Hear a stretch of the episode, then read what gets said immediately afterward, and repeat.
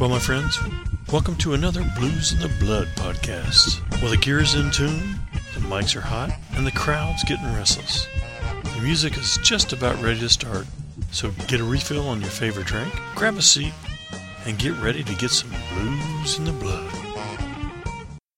Hi, this is Buzzy Jackson, author of A Bad Woman Feeling Good, and you're listening to a special Women in Blues show on the Blues in the Blood podcast.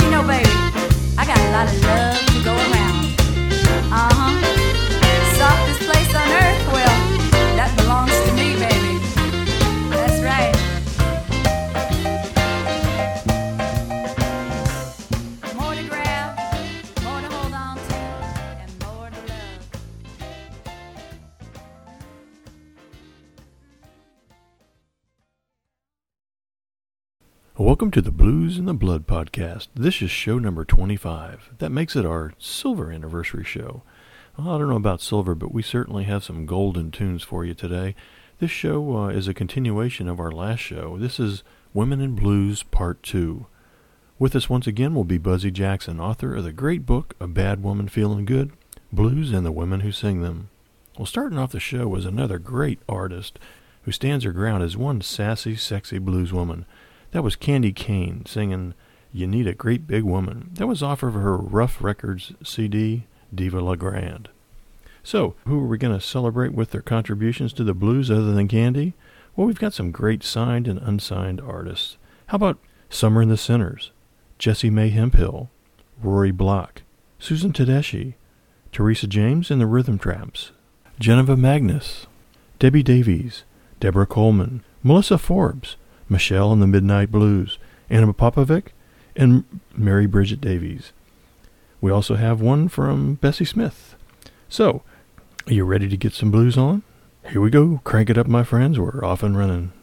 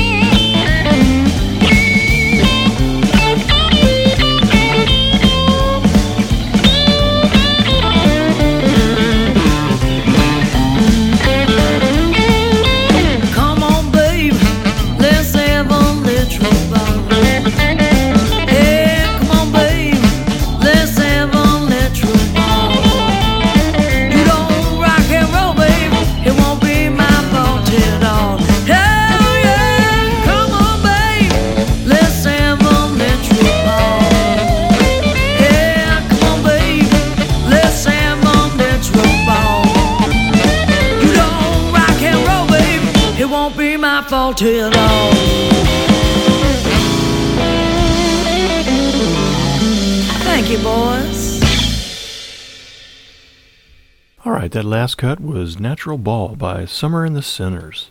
That uh, is Big Mama Summer on vocals, and uh, that's off the Boogie with the Devil CD, and that's a Voodoo Head Productions CD. Well, my friends, I'm delighted to have as our guest once again uh, on this special Blues in the Blood Women in Blues Part 2, someone who's contributed a great deal to the body of knowledge about the women who broke the rules and survived through singing the blues. With us is Buzzy Jackson once again, professor of history at the University of Colorado. She's the author of the great book, A Bad Woman Feeling Good Blues and the Women Who Sing Them. Buzzy, welcome to part two of the Women in Blues show. Thanks, Dave. It's great to be here. Buzzy, I appreciate you joining us once again for part two of the show, and I just wanted to mention your book is excellent in the way that it describes a birth or kind of the evolution of the blues. And I quote, The blues grew out of a rich Southern African American culture in which music accompanied nearly every aspect of African American life sweet lullabies, work songs, field hollers, chain gang chants, Baptist spirituals, funeral tunes, and the evocative nonverbal calls, hollers, and moans that have always been central to African musical expression. From the very beginning, you're describing the constant mixture and change when combining cultural behaviors. Uh, it's kind of what the blues have been all about all along. Yeah, absolutely. I mean, I think you know, basically, my my attitude toward it is I'm really not um, a purist. You know, I think there are people who want to confine the blues to specific, uh, you know, groups of chords or specific topics or even to specific races of people who are allowed to sing them. And that's just not where I'm at. Um, I really think that the great thing about blues is that it resists this idea of purity, um, and at least I think it should if it wants to stay vital. Um, I think, you know, what's important about sort of listing all of those different uh, points of origin for blues is that blues music really comes out of average everyday life. It's not some kind of music that's confined to the concert hall. It's really about normal people, the real things that happen to them, the good, the bad, the ugly.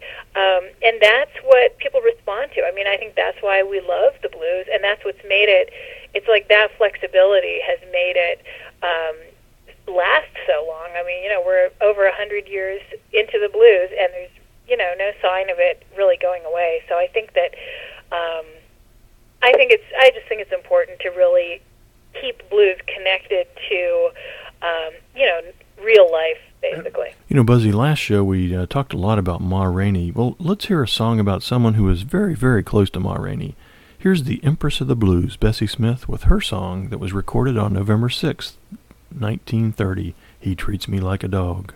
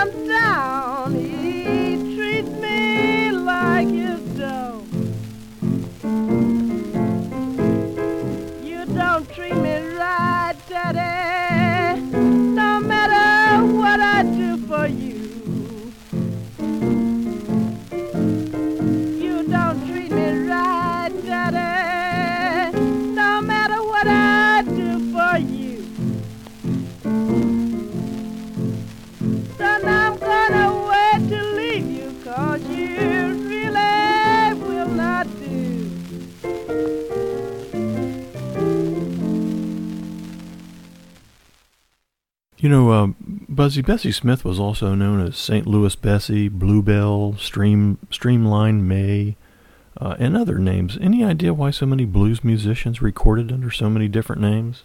Yeah, you know, it's an interesting question. I mean, I think it's possible that some of that was just to spark interest in the record buying public, like, oh, here's some new, um, you know, some new exciting young talent.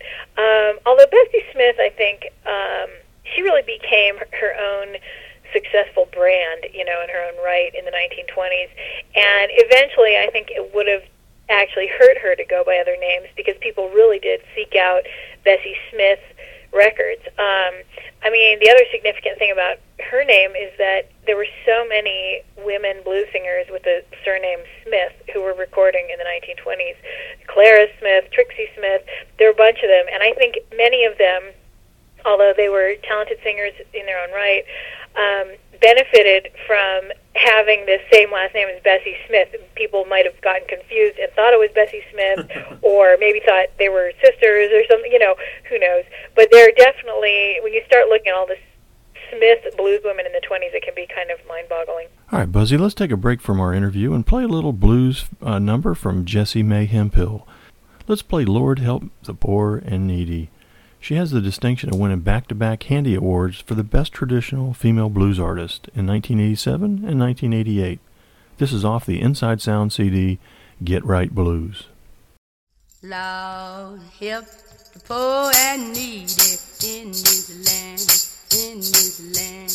Lord, help the poor and needy in this land, in this land.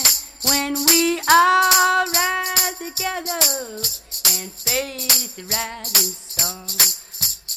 Lord, help the poor and needy in this land, in this land. Lord, help the sinner man in this land, in this land. Lord, help the sinner man in this land, in this land. When we all rise together and face the rising sun.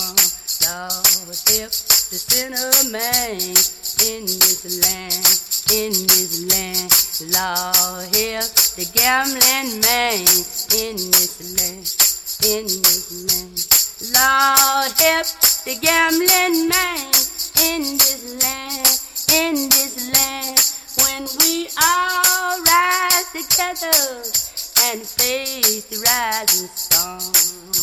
Lord, help the gambling man in this land, in this land.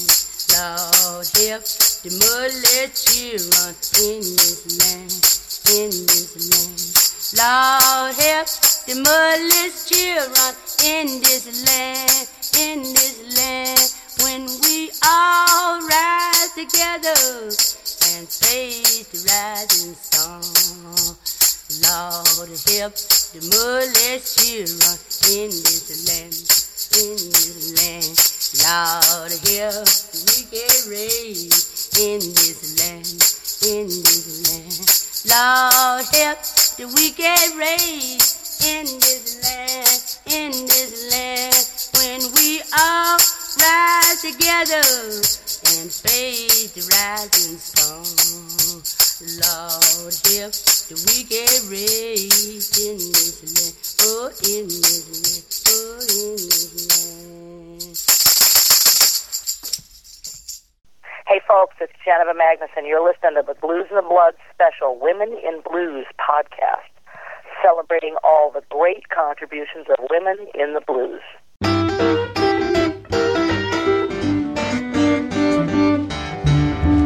caught me stealing sugar. They threw me in the jail. And I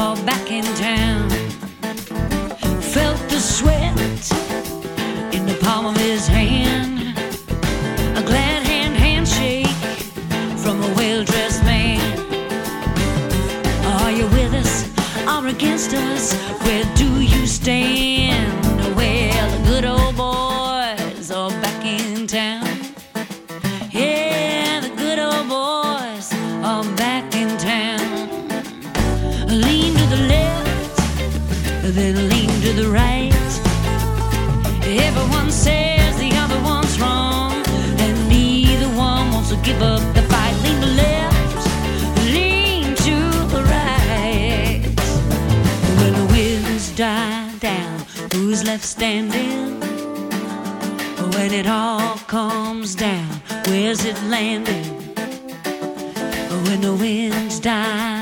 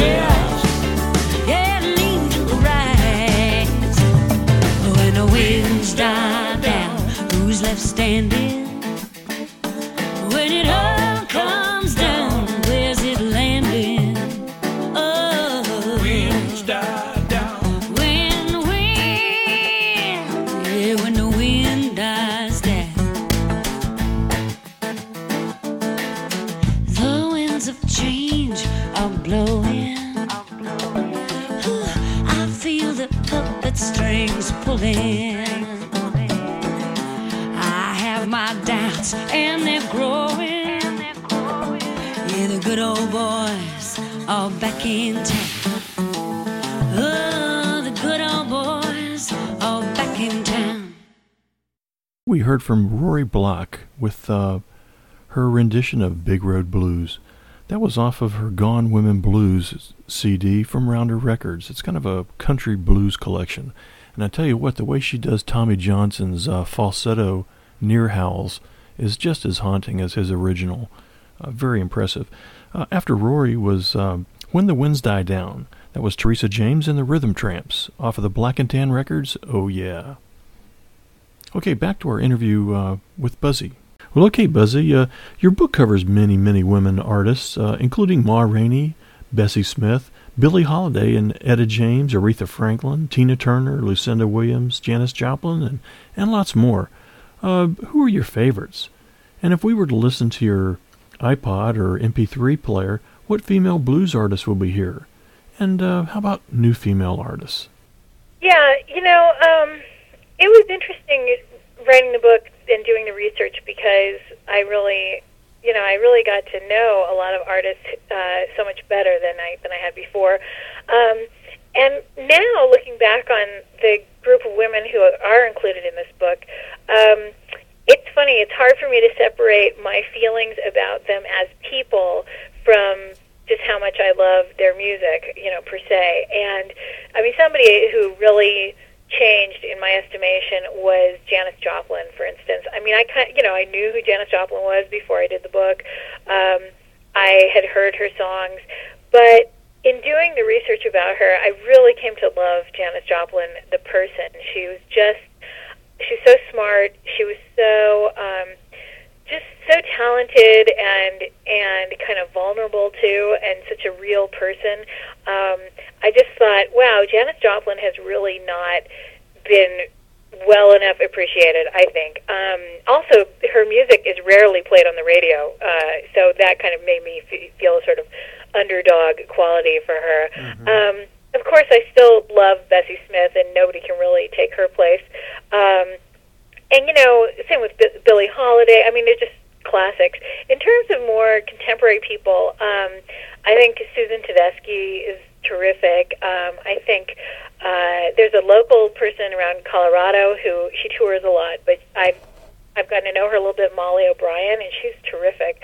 Um, and I have to say, somebody who you know as as anyone will know who picks up my book, I don't necessarily stick to just like strictly blues performers. And um, somebody who I think is really talented and kind of caught me by surprise is Joss Stone, the uh, the young English uh, girl. She's like 18 years old or something.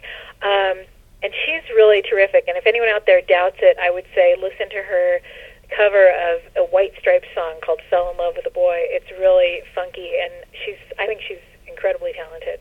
So I like her a lot. I also liked the new uh, Bettye LaVette record that came out, um, and she's kind of an older R&B singer who's been sort of rediscovered, which is great. I think she's from Philadelphia. She's terrific. All right, Buzzy, you uh, mentioned Susan Tedeschi in your list of favorites, uh, so let's slow things down with the sultry, soulful sound of Susan singing Just Won't Burn. It'll be off of her 1998 Tone Cool CD of the same name. Enjoy, everybody.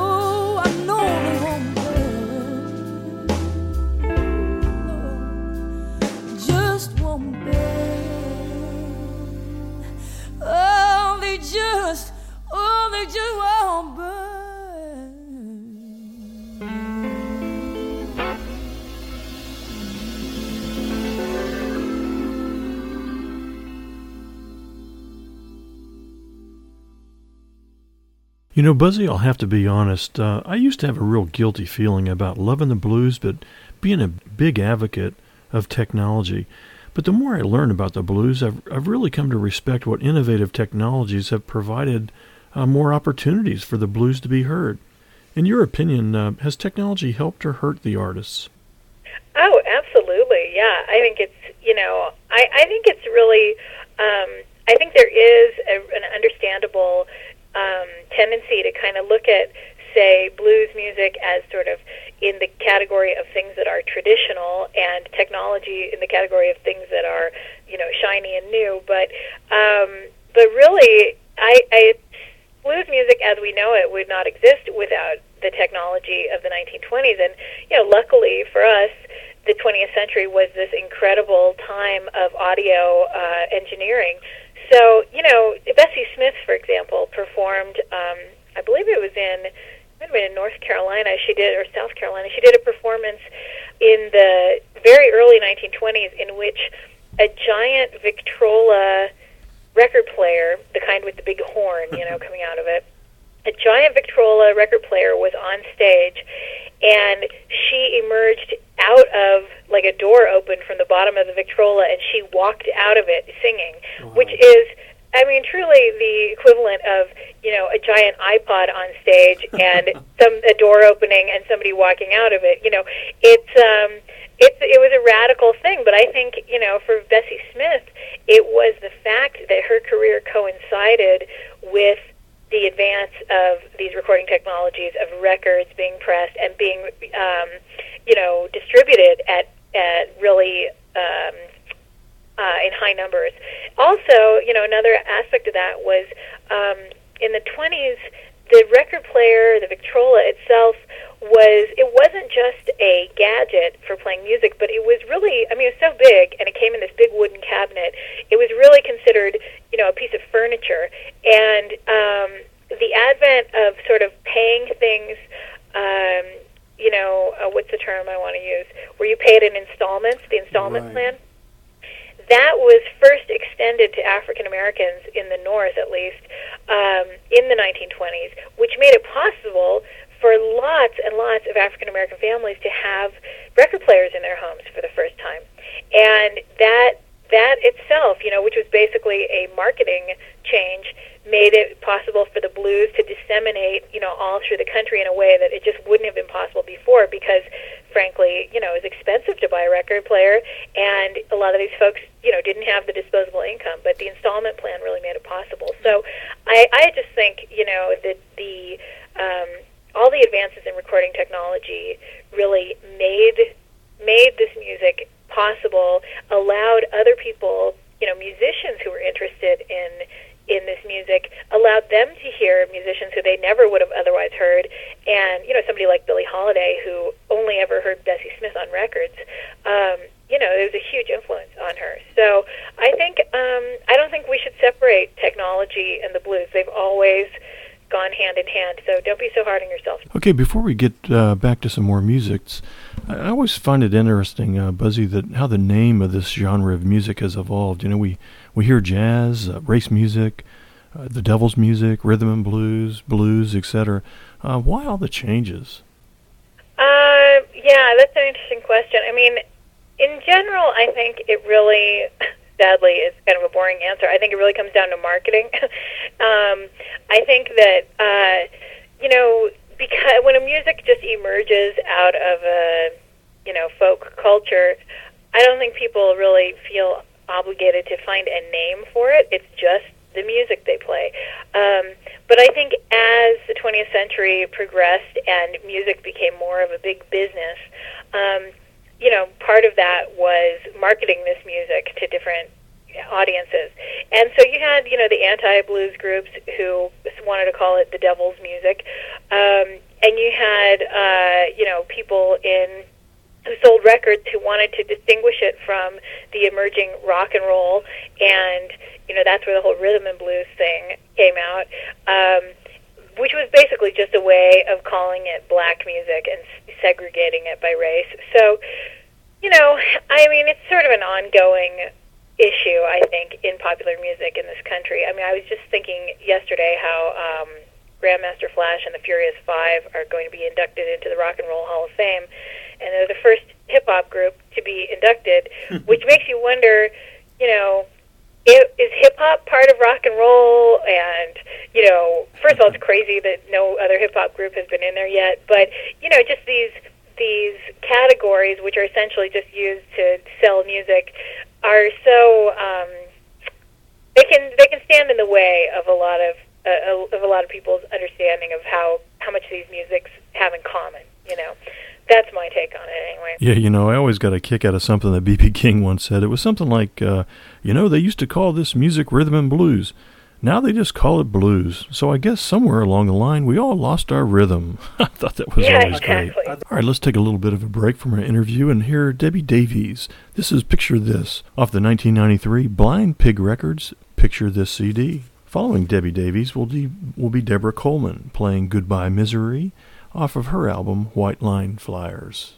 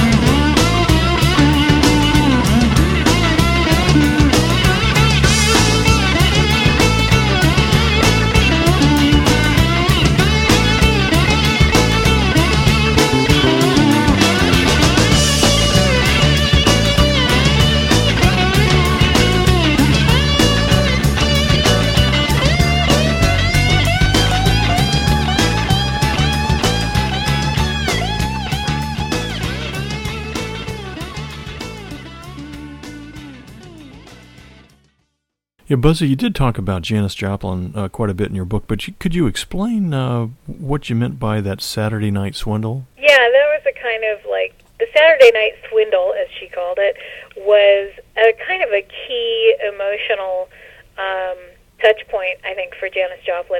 She basically described how um, she, uh, growing up, she had really kind of idolized her father. He was an intellectual. He was kind of more artsy and a little more, um, a little less mainstream than the rest of her family. And I think she and her father were really kind of um, sort of spiritual soulmates.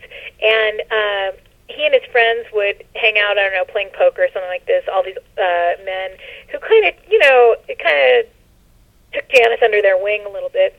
And so once she had left Texas, gone out to San Francisco, achieved a fair amount of success, um, she wrote a letter to her dad and said uh, and said something like, you know, I've achieved all these things, I'm making money, I have tons of fans, and blah blah blah, but I still I still kind of feel empty.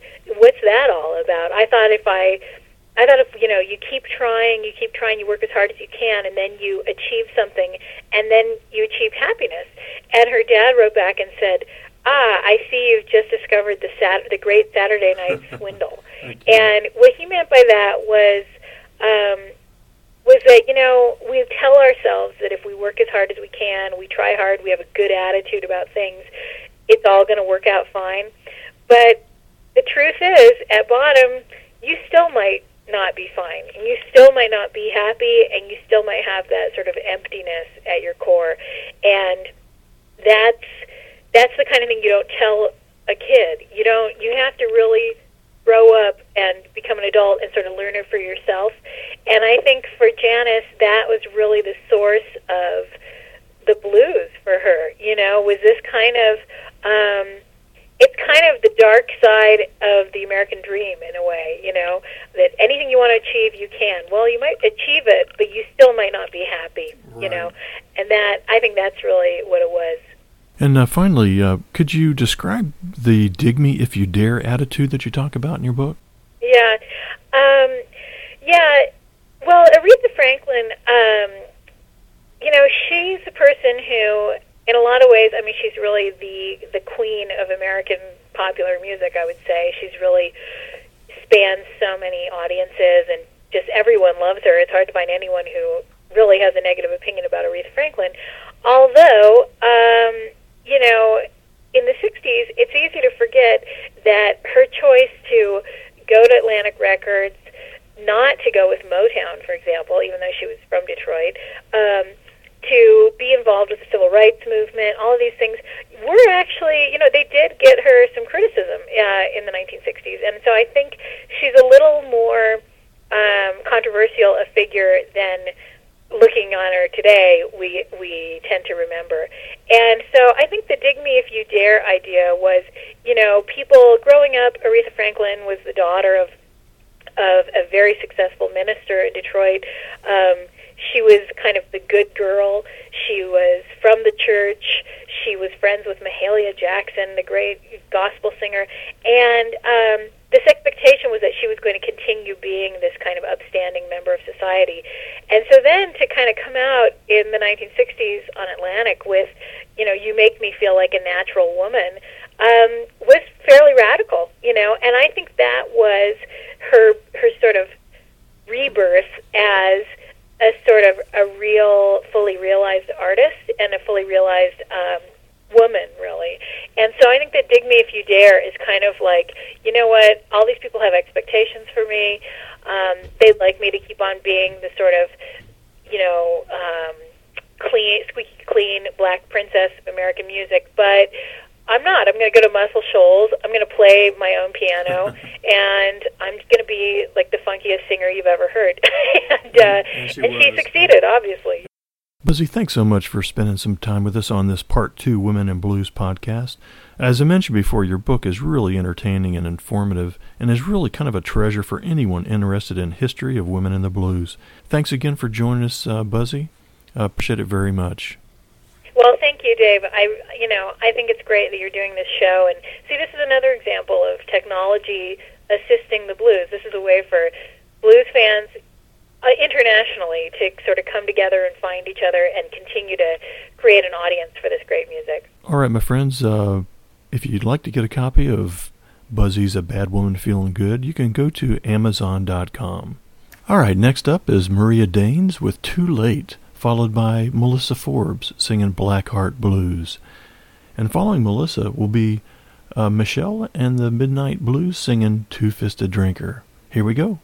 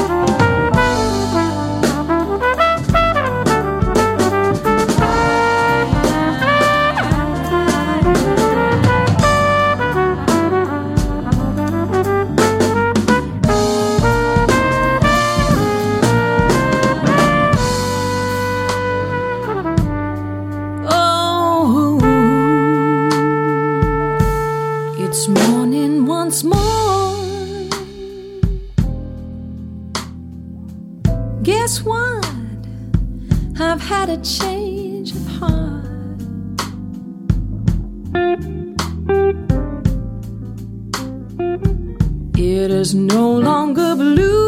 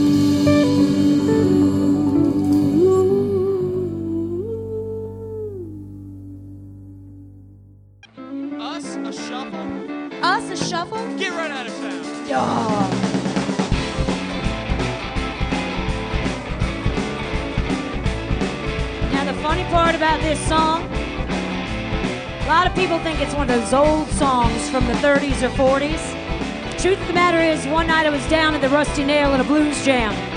And there was a man. He was one of those drunk men. He was one of those men that said, You want to see what I got?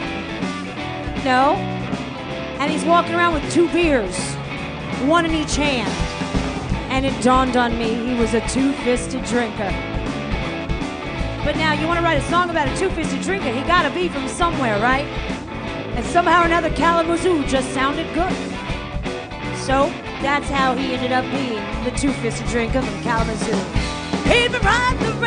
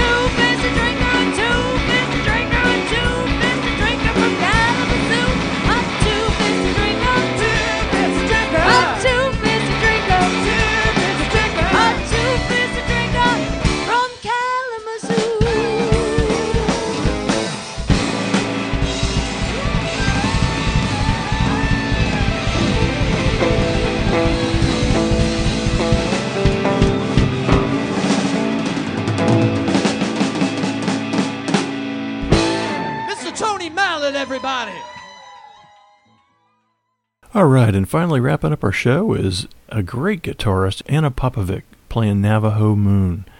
And following Ana will be Mary Bridget Davies with COD. We've had her on the show before, and uh, the way she sings, she certainly uh, deserved a spot on the Women in the Blues podcast.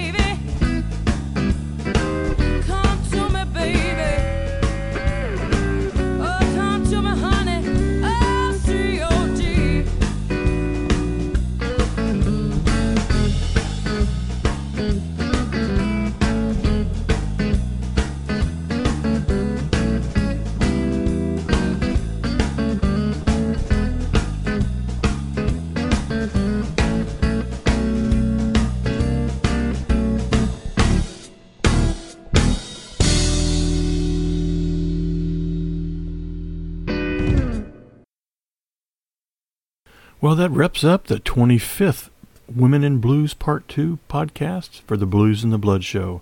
Special thanks to Document Records, Alligator Records, Northern Blues Records, IODA, Podsafe Music Network, Radio Submit, Ruf Records, Voodoo Head Productions, Inside Sounds, Tone Cool Records, Rounder Records, Black and Tan Records, and Blind Pig, Pig Records. And also thanks to the special independent artists that help uh, put the show together. Special thanks, as always, to Michael Allen at the Crossroads Blues Gallery. And I wanted to mention, uh, you know, the toughest part of doing this show is is really not being able to include everybody. And uh, I want to thank Buzzy Jackson once again for the incredible job she did at being not only being involved in one show, but spreading it out to, to do two parts as well. I really appreciate it, Buzzy. Um, thanks so much for tuning into the show. Don't forget to swing by the bluesandtheblood.com website uh, every now and then. I've got hyperlinks and uh, information about all the artists that you can go out and get their music. I've also added a new page that has some listener quotes and comments. I'd love to add yours too. So if you have any uh, suggestions or comments, please email me at dave at bluesandtheblood.com. There's also a link to an, the official Blues in the Blood MySpace.com site. So hey, help spread the word about the show. Well, until next show, I'm Dave Harrison reminding you to keep the women in blues alive and keep the women in blues in the blood. See ya.